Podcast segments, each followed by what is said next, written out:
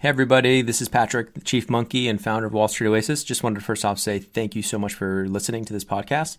Second, want to make sure for any of you in the market for financial modeling training, remind you that Wall Street Oasis does have some incredible financial modeling training courses, including Excel modeling, financial statement through, you know, linking up the three statements, DCF, valuation, M&A, LBO, um, even more niche courses like 13 week cash flow, venture capital course, real estate modeling, you name it Go ahead and check them out at wallstreetoasis.com slash courses. Thanks for the support.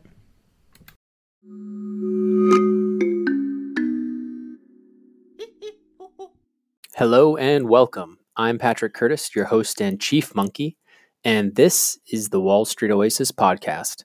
Join me as I talk to some of the community's most successful and inspirational members to gain valuable insight into different career paths and life in general. Let's get to it. In this episode, member Louis Bouget shares her path from an investment banking analyst at a bulge bracket bank to getting her JD MBA. Learn the common blind spot she had when choosing what bank to join out of undergrad, as well as why she chose Goldman to continue her banking career after her graduate degree. Also, learn how she managed to pivot to private equity and a shocking comment made by a partner during final round interviews. Enjoy.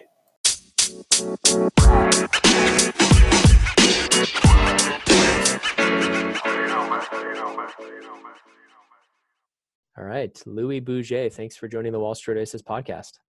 Yeah, thank thank you for having me. I'm a huge fan of the podcast world, and so it's uh, really exciting to be a part of one. Cool. Um, so it'd be awesome if you could give the listeners a short summary of your background. Yeah. Um, so I, after I graduated from co- college, I started as an analyst at a bank, um, bulge bracket firm, worked for two years, and then went back to grad school and did a JD MBA program. Um, after grad school, transitioned back to banking, um, but at a different firm at Gold- Goldman, and then um, transitioned into private equity shortly after my two years as an associate. Awesome. So that's pretty rare. So you went banking two years. So undergrad, banking two years, JD MBA, then banking again as an associate at Goldman, and then you went PE. So I think everyone that's listened to the podcast, anyone that's been on WSO knows that it's extremely difficult difficult to transition to private equity unless you have pre MBA private equity experience. So what was the thought process? Were you always set like gun ho on private equity when you went to get your MBA, or was it something that you kind of later discovered you wanted? Um, I wasn't. I think I took a very scholastic approach to my career. So, in transitioning from my analyst years into the JD MBA pro- program, um, I was looking for a program that offered, from the legal per- perspective, sort of um, like a space and a teaching to me of like the basic understandings of law. So in the future, if I were to do tra- transactions, then I'd be able to holistically understand both the legal and the business considerations. Um, but at the same time, there's also this very scholastic side of me that's like, okay, I get to go to one of the greatest law schools, and then essentially what law school is is you're learning about history through a legal lens, and I thought that'd be really fun. So went back for three years, and then the transition back into banking afterwards. I didn't really consider um, PE at that point. I went to a school that wasn't really strong with PE re- recruiting, mm-hmm. uh, more so on the mutual fund side. And after a couple rounds of interviews there, I realized that's not something that I was that interested in. And when the Goldman opportunity came along, it was also very different from my analyst experience. Um, one, the bank had M&A embedded into the industry groups. Um, the bank was strong in all of the products across the board. So um, pre- previously I was at a bank that was only more so uh, stronger on the lending side, but now so let's, I let's start. Yeah, let's go back to that. Let's go back to your undergrad days. So thanks for that little spiel in terms of so you, private equity wasn't on the horizon. It wasn't something where you were like, I eventually want to go do that. It kind of eventually came. Um, I was definitely open to it, but I definitely wasn't the type of person that's like, okay, bank, banking is a means and an end, and I would transition out in a couple Got of years. It. Okay, fair. So let's go back to undergrad days because I think the list just to go sequentially to help the listeners follow along. Let's let's talk about um, when did you think, hey, I, I want to go finance, or was this something like by freshman year you knew I'm going to start recruiting right away for investment banking, or was this something where you kind of came into it late? Um, to be honest, back when I went to school, it was a lot less intense, so you didn't have to make that commitment that er- early on. So I was able to explore marketing, accounting, fi- finance, and I definitely liked finance the most. I thought it was the most challenging challenging field mm-hmm. and that's sort of what my personality caters to i like that it's fast paced i like both the interpersonal and the technical a- aspect of the job and how uh, at least from the banking per- perspective, it, it, sort of yields and um, looks for a person that's well rounded. And that's how I thought of myself at the time. Was it recruiting tough out of your school? I mean, you went to a pretty good school that has pretty good, um, you know, connections into Wall Street. So did you feel like it was competitive? Did you feel like you, like, were your grades really high? So it wasn't that hard to get interviews or what was your experience like? Um, I think it was competitive within the school, but because the school is very well reputed and has connections to the bank, it was very seamless pro- process. I think the banks come on to campus for maybe two to three weeks, and you meet everyone across the banks, do your interviews, and then you're pretty much done there from from then on. And was it any kind of anything in terms of like, I guess, unexpected during those interview processes that like you wish you had prepped more for? Um, to be honest, it was a long time ago, um, but not anything striking to my memory. Okay, and then when you actually like started the process, were you just doing? It sounds like it was all on campus, right? Kind of set up yeah. for you. How That's many? Right. Do you remember how many kind of resume drops you you did, and how many interviews you got? I probably, I probably applied to them all across the board. Mm-hmm. Um, so like probably got. 30? Yeah, exactly. Something maybe in the teens, and then probably got interviews all across the board. Oh, you and did? Then, okay. Then I filtered um, from like, you know, then there's like the first rounds and then the second rounds. And so it just sort of na- narrowed down. Um, I think I ended up with three offers and then chose the chose the one that I That's really with. impressive. That's really impressive. I think that's a lot of people come out and you know getting one offer is is kind of a dream. So getting three is awesome. so you went so you went from about 15 resume drops. Correct me if I'm wrong. First round, did you? So you did you got first round interviews at almost all of them. Yep, I think my I think at that time was GPA based only, and my GPA was high enough to where I got for first rounds everywhere. Got it. And so did you end up doing first rounds everywhere? Um, I I don't entirely remember. If or not everywhere, probably most like of the ten places. of them. Like 10 yeah, exactly. Okay, and so then you did first rounds at around let's say ten places. You got second rounds or final rounds at four, five places. Uh, I think so. Yep, okay. I think so. And then three offers. Okay, so that's I mean that's really impressive. And so then, when you were going through this process, were you did you find that you had to know a lot of technical questions or did you feel like where you set yourself apart was like behavioral how did you feel like you why do you feel like you got so many offers besides the high gpa and coming from a good school um, I think at that point the the technicals are very rote. It's very much like if you read the mer- mergers and inquisitions book, that was more than enough. Yeah. Um, and then the behaviors at that point were also pretty simple because at that point you haven't had that much work experience so there's only so much that you you can say but um, i think just coming from a good school and having the gpa really helped. Yeah no for sure. So you're basically going through this you get the three offers what makes you decide on the bank that you that you did? So um, you, you don't have to say what it is who, what bank it is but it's a, it was a bulge bracket large bank. Um, was it because the other ones were smaller? Was it something about the the, the firm itself uh, yeah, it was definitely the other ones were smaller, a little uh, less well re- reputed. Um, I definitely had a lesser of an understanding of the differences between the banks than I do now. Mm-hmm. So it was just thinking at a bulge bracket, you could get a wide variety of experience. And so when you started those um, analyst years, what was the biggest surprise when you first started? Huh? Because um, you did you did an you did a summer analyst stint there, I assume. Yeah.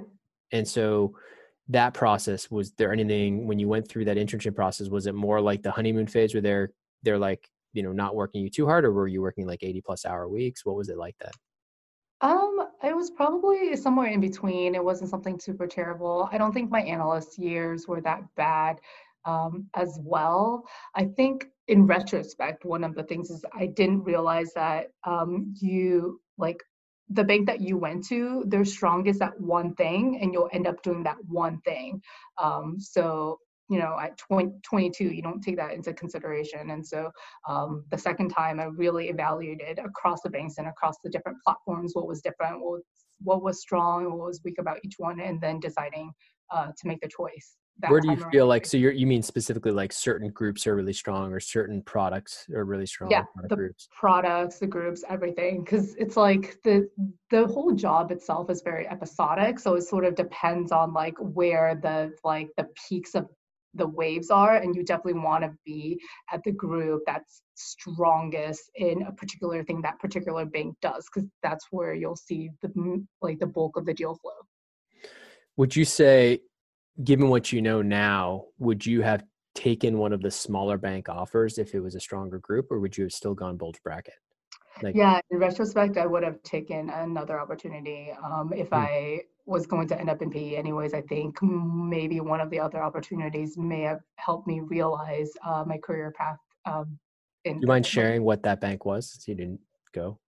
Uh, I I prefer not not to say anything. okay, so you're so you're basically you you had an offer at a smaller bank, but you felt like it was a product group or like you know maybe M and A or something like that that was would have given you kind of a, a, wider breadth versus going into a bulge bracket where you the training I assume was was very good, um, but the the day to day work was a little bit more um, narrow yeah. based yeah, on exactly. this one area. Okay that's fair. And so did you feel like um, so group strength matters i, I agree 100% um, and you know where you're specifically fo- where the bank specifically focuses and the number of deals they do matters so were you doing a lot of pitches during your two years? Is, or did you feel like you got enough live deal experience?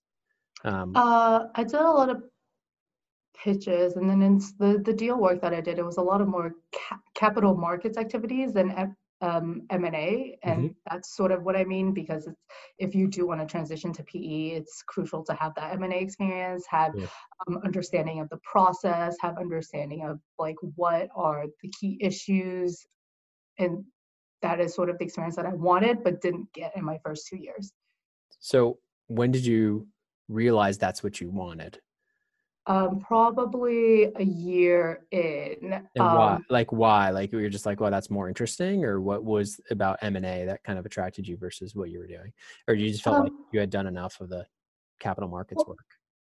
Well, uh, so like on paper, I think the jobs are very similar, but in actuality, if you think about the significance, it's very different. Um, through M&A, you get to understand the businesses more, you get to understand the operations more.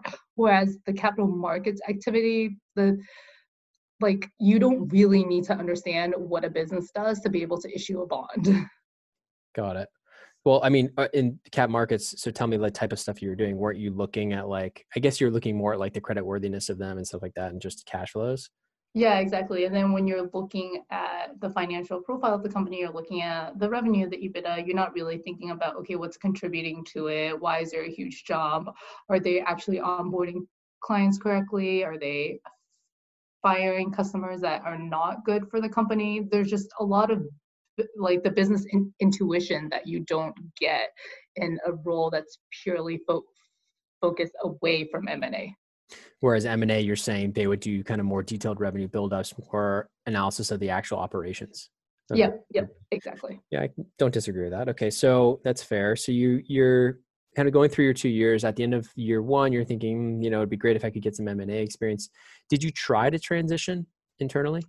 I didn't then. I'd also always wanted to go to grad school. I went to a very um, sort of fi- finance fo- focused undergrad and so for me going back get, getting the jd mba is sort of stepping back going into the hum- humanities and sort sort of like learning something different and in life it's sort of like the last chance that i get to do something like that so i treasure that experience. And then if you um, with law, law schools a lot of students go straight through from undergrad so having been two years out i was already on the, the older side so i had to control for both time um, and experience so i decided to go back to grad school first. Was there uh, so you felt a little bit of a rush to get the jd because people go straight from undergrad?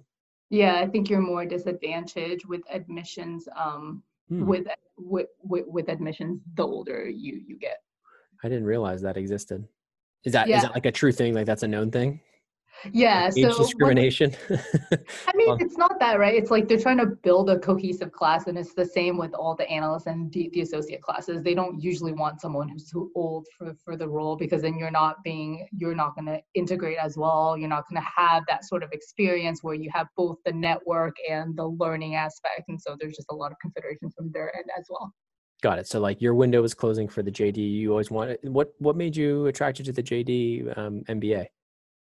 Um, I think is also so. First, um, when I was an an analyst, I did look at a couple of distressed companies, and I just thought a lot the the experience was a lot more bespoke. The analysis was a lot more uh, a lot more bespoke and very interesting. Mm-hmm. And a lot of uh, what the work that we had done brought in the legal teams and having to understand the credit docs and having to understand the protections, the covenants, um, and that appealed to me.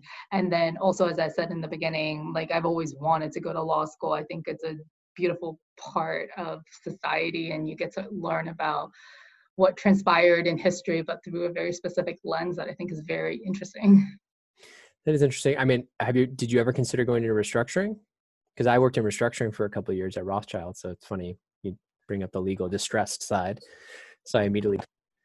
No, no, I definitely have. Um, I think with my associate recruiting pro- process, the two firms that I got really far with was one a restructuring firm, and then two Gold- Goldman, and I ended up going um, with Gold- Goldman. But had I gone down the other route, I think my career would be very di- very different than now do you feel like you may have been you might have stayed um, in banking longer because you did you went post JD MBA you went Goldman and you did that for a few years correct yes for two years so did you feel like um, the the search out in and we'll we'll get to the private equity recruiting process coming from a post MBA with no pre MBA experience but did you feel like um, if you had gone restructuring, you might have stayed there? Or do you feel like there was always that part of you like that was drawing you to the buy side to be an investor? Um, I I don't actually know. I didn't go into banking as an associate the second time to get into PE either. Um, and I think re, um, re- restructuring is probably a totally different experience than pure M&A or the other um, non-restructuring banking roles. Um, allow for. Um, I, I can't say, but all, all I can say is just given how specific it is, um, the way that I learn, the way that I learn, the things that I learn, and then the conclusions that I draw from that would be different and take me to a different place than where I am now. Cool. Yeah. No, I can say the engagements are much longer. um, so you, so okay, so you're coming out of school. You're thinking, okay, I'm gonna now, was there any a thought process of, hey, I'm going to go work in law?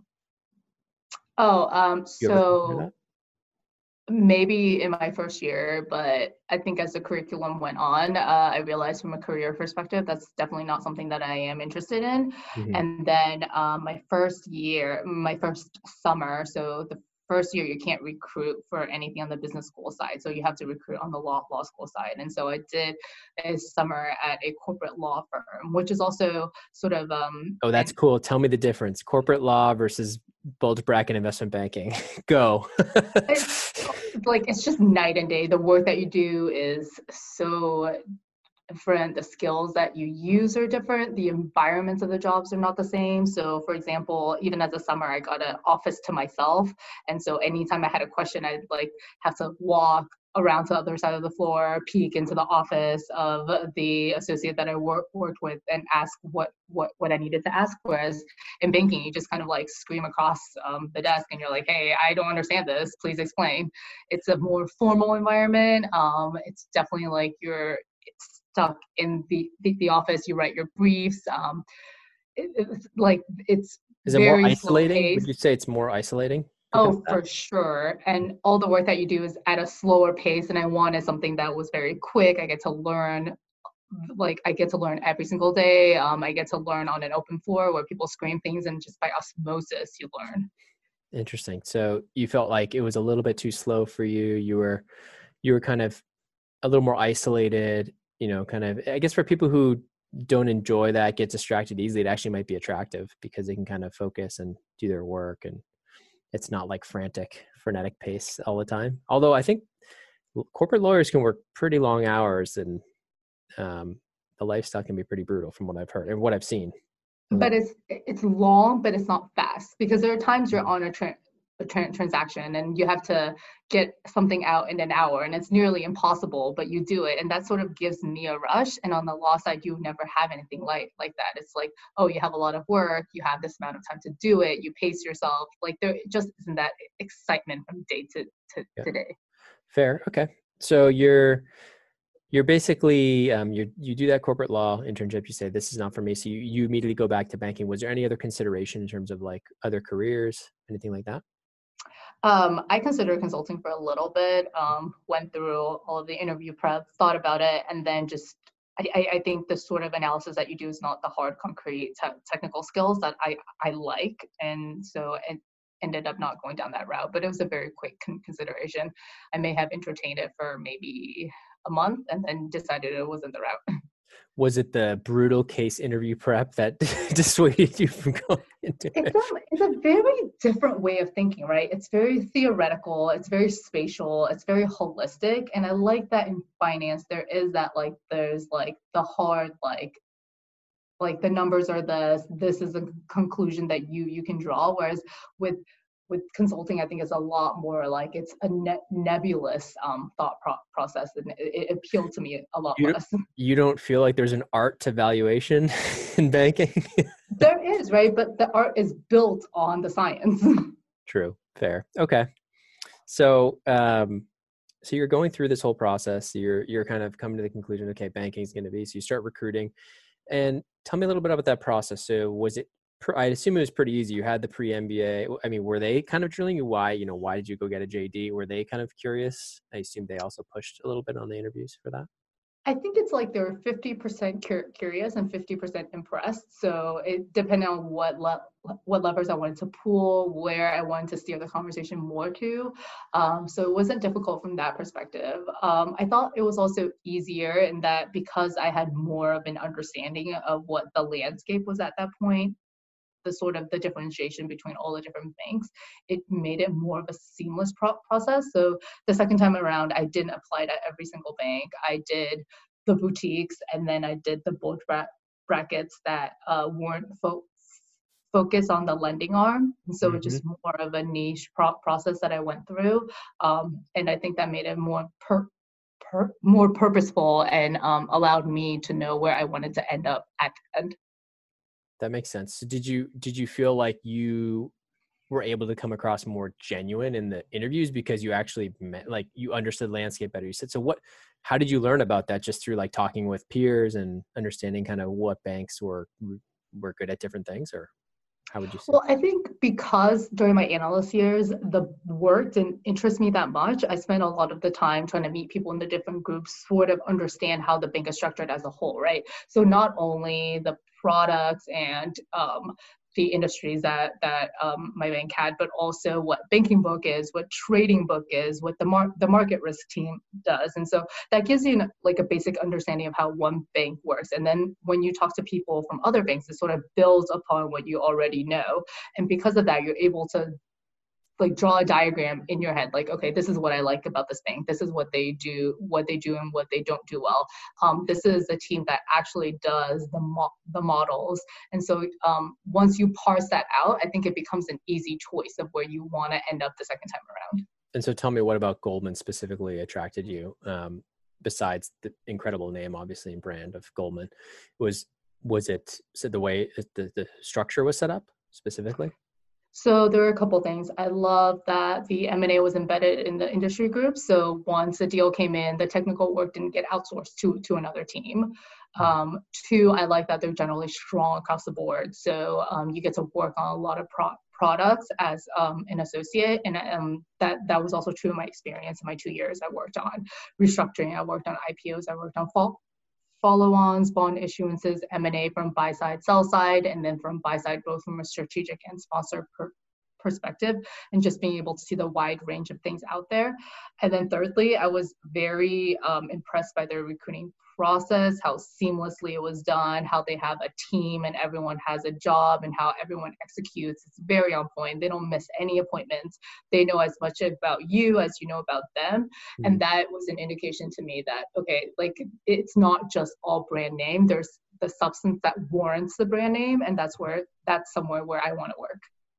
Got it. So you you were impressed with how they presented themselves, and that left a good impression. But you also loved the fact that you were getting to touch a lot of different things. They were strong across a lot of different products, and more importantly, there wasn't the out the technical piece wasn't outsourced to like an yep.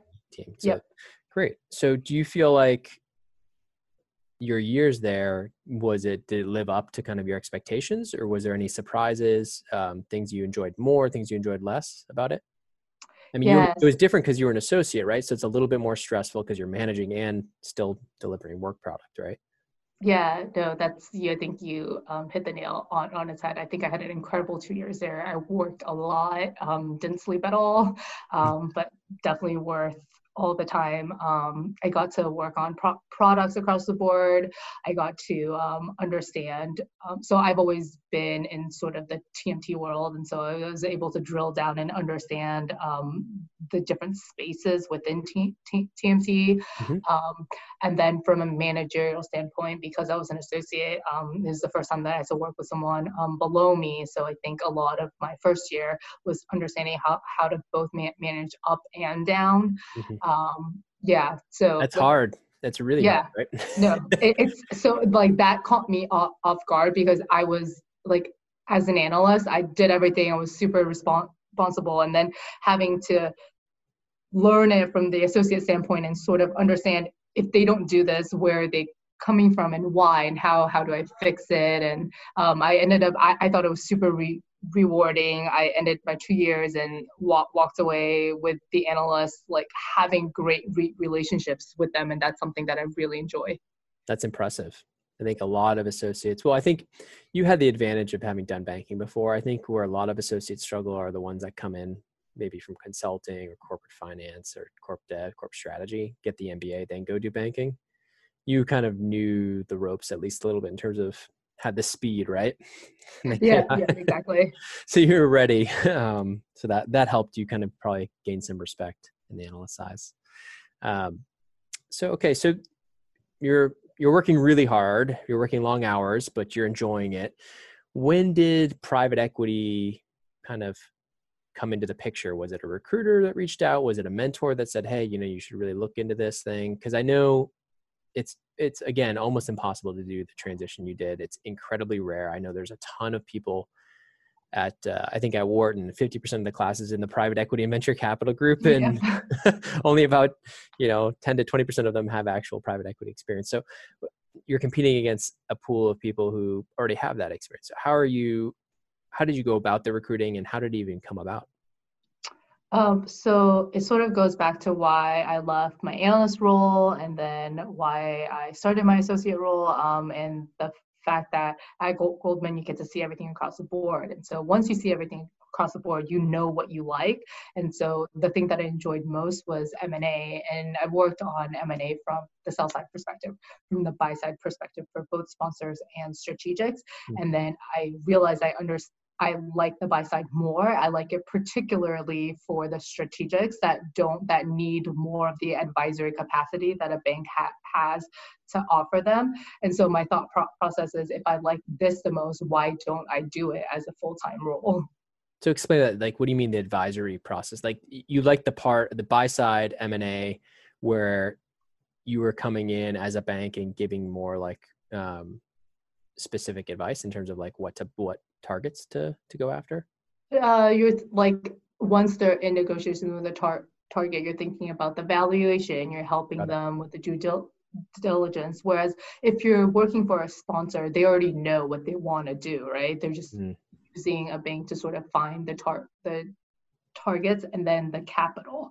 And so um, I just found that work the most stimulating. Um, and like I thought I would love to I, I, was the most stimulated. I think it's very thoughtful. Um, and again, it goes so you get to understand the companies um, and the operations. There's always a why, but behind the numbers and then um, only in this role can you dig into what the whys are and so my thought was if you enjoyed this so much then just do it as a full-time job okay so you you know you enjoy it so much to do it as a full-time job there's a big leap there because it's still very hard to break in yeah yeah exactly. so tell me what people said to you tell me what kind of your first steps were um, so I reached out to all of the re- recruiter, the recruiters across the board, and when I say all, I really mean all. I reached out to all friends who have gone through the process, everyone they spoke to, large and small firms, firms with specific fo- focuses, and mm-hmm. um, I think that's probably the first part. Um,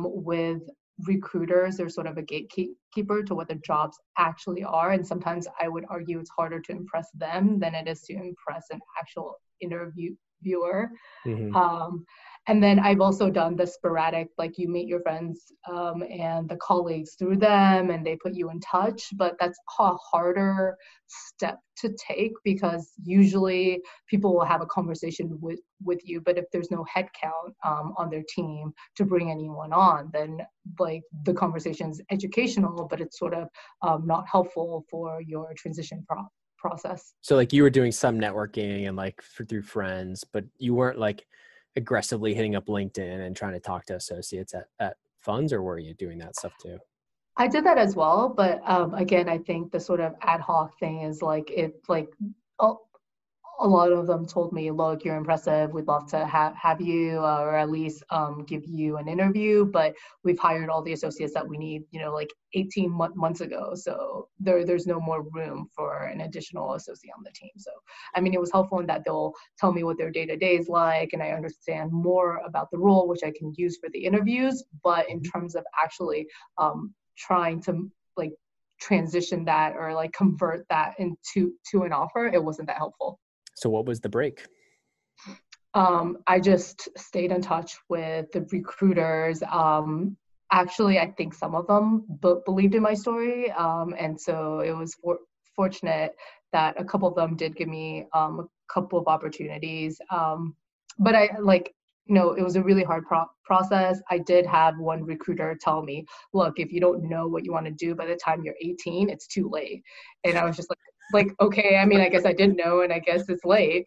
Um, and then even the interviews were very difficult. Um, i think i bifurcate that into two stages. Um, the first couple of interviews was just for me to get my head around what people like to hear um, sort of like get in the flow of what the behaviors are the behaviorals are um, and then understanding what they're looking for in the case studies. And then once I got through the first, I want to say three or four, then I like I really began to hit my stride and understand what they want, what I should say, um, what helps me stand out, and then um, convert that into to an offer. I want to dig into that a little bit more. So it sounds like you had several. It sounds like three or four um, processes that you the recruiters did help you get into because mm-hmm. they were buying your story of I enjoy the M and A process. I want to be on the buy side. Blah blah blah. So they actually gave you the shot. Now, were these for pre MBA associate roles? How did you kind of market yourself? So I said I was totally open to pre MBA associate roles. I think if you're a post MBA associate trying to make that transition, that's the only thing you can do. Mm-hmm. Um, so you're you were open to a big pay cut. Yeah, exactly, and yeah. taking a couple of years back. Um, I mean, I think when like you're trying to make that hard of tra- transition, you just don't get to choose. Yeah, you have to just be willing to. But I think the hard part is you saying, even saying you're willing to take the pay cut. I bet you a lot of the recruiters are like, yeah, right, okay, whatever. Like, no, no none of the buy side firms are going to want to look at you because you're just so non traditional. Because like they don't want to bring somebody in who's been managing people, and then all of a sudden you have to do all the models and all the due diligence work, and right. Yep. I guess that's the biggest hurdle to climb is convincing people that you really are open to it. Yep, exactly. And then at the time, I actually really meant it. But then also, having been in this role again in retrospect, I really appreciate that uh, I was able to start as a senior associate. Okay, well that's good. Um, so you're so you're kind of going through this. You said the first few times it was really tough to know really what they wanted to hear. So you had like case interviews. Were they asking a lot about the deals you'd worked on? I assume and drilling down on those. Um, I think that part isn't that hard. It's the cases because in banking, you're not taught to think about things that deeply and you don't know what questions that can come up. So you're, you're preparing to the best you can with the knowledge set that you have, but you're not anticipating the Q&A that will come at you. And it will take you a couple of times to get that under your belt to like understand what you did wrong the first time um, and when you need to address the second time and sort of like build that whole holistic framework. And I think that came to me after about the third or the fourth opportunity. And was this like cases that they just had on uh, like on site? Yeah, like, like, you'll have to build a model on site and then there'll be an MD who sits down with you and asks why you make that assumption or why you make that and did you consider that and did you consider this? And I think it's like unless you've been in a buy side role in a sell side capacity, you you probably think about that to like maybe 40 percent of what a buy side role needs. So I was only able to offer that and had to like really step it up um, for the interviews. What do you think? Like, it was it something along the lines of like considering returns? Like, can you be more specific about what like level? So like the first level, you like would could do an LBO model, you get to an IRR and multiple uh, invested capital, you spit out the answer, and then what? And then they kind of are, are drilling down more specifically on like the strategic uh, fundamentals of an industry. What was the the surprising part, I guess, in the first first few? Yeah. Do you remember? Uh, it definitely wasn't the numbers, right? Because like the numbers are very like road, and once you do a couple and you understand how an LBO is built, you have everything down pat. It was more so like thinking about okay, the industry that the company is in. What are the pros? What are the cons? Uh, what is the competitive advantage with the customers, with the suppliers? Like what is sort of like the strength of the company? Is this stable? Um, is it something that ramps up very quickly? Would you put an earnout if you were to um, buy this firm? And then um, I think previously I had thought about it as like, okay, this is what I liked about a company, um, and then this is what I didn't like, and this is what I dig more into. Whereas once I've done a couple of them, I realized I had to bifurcate it into like the pros and cons of each of the categories I had to go through. And then I also had to consider things like, okay, what is the process like? Is this something that a lot of people would bid for? And then sort of having a very cursory understanding of the different profiles of the funds out there, who would be your competitors um, in trying to buy the asset as well to be able to give um, a case study that really stood out. That's interesting. That's great. So, so I guess in terms of anything else before we call it, so you obviously made the transition successfully. You started kind of hitting your stride.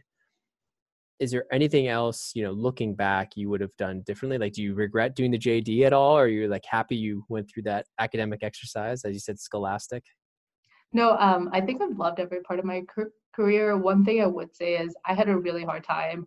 One of the most interesting experiences I had um, is I interviewed for this firm, and at the Super Day, um, one of the partners he saw that I had my uh, my engagement ring on, and then he had asked me, "Okay, so when do you plan on having kids?" And I was just astounded. I didn't know what to oh, say. It was just like it was just yeah, it was like you you're you're gonna get questions like that. And even right. if you don't, it's on people's minds. So this is something that you have to take into consideration. Um, and one of my like and i think after that interview i ended up with the offer um decided to decline it um and the and I think at that point I went through a lot of doubt of like, should I pursue this at all? If this is on everyone's minds, I'm never gonna get the the opportunity. Um, and then I talked to my mentor at work. Um, I talked to one of the recruiters who eventually became a mentor, and they were just saying, if you can get through all the case studies and get to the end where they give you an offer, then like you're pretty much set from a skill set perspective. It's just if you meet the right op- if the right opportunity comes along. And so if that's the case, then you should just keep on try- trying until so you hit the one that, that believes if, in you. If that partner had not made that comment, which is incredibly inappropriate, would you have taken that offer? Um, I mean, there was also a lot of considerations because it was across the country, um, and it. then I w- and the pay cut was large, and I would be starting as a ju- a junior associate, but I think it was that comment that put it over the edge. Um, and it was not so much that he made it, but it's like he made it out loud. So it must be on everyone's minds. And so if it is, will I be able to make the transition at other firms? Yeah, and I think your the recruiter that ended up being your mentor is right. If you can get one offer, you can get others. And yeah, so yeah, exactly. It, that actually, especially now that the recruiter knows you got an offer, you can be sure that she he or she is going to put you in front of any other similar opportunities, right? So you yeah. you proved yourself as a candidate. So I think um well kudos to you for for turning it down after all that yeah. work and then and you kept going. So how long after you turned that down did you end up with the offer that you um I must have turned it down around April and then um got an offer around the end of July. So it was a good three, three months. Yes, it wasn't immediate right after. Yeah. So, well, good for you. It was a hard time. so, tell me a little bit about. So, anything else before we call it? Like, you any recommendations you'd give um, to other younger listeners out there that are either want to follow in your footsteps or advice you'd give to your younger self? Um, it, it would just be on that last point. I mean, there's a practical um, thought that you have to constantly evaluate your yourself. Can you are you competitive enough to make the transition? And so there's a constant like, how do you rank your class? Do people think of you as a technical associate? And so like that's sort of the re- reality that sets in.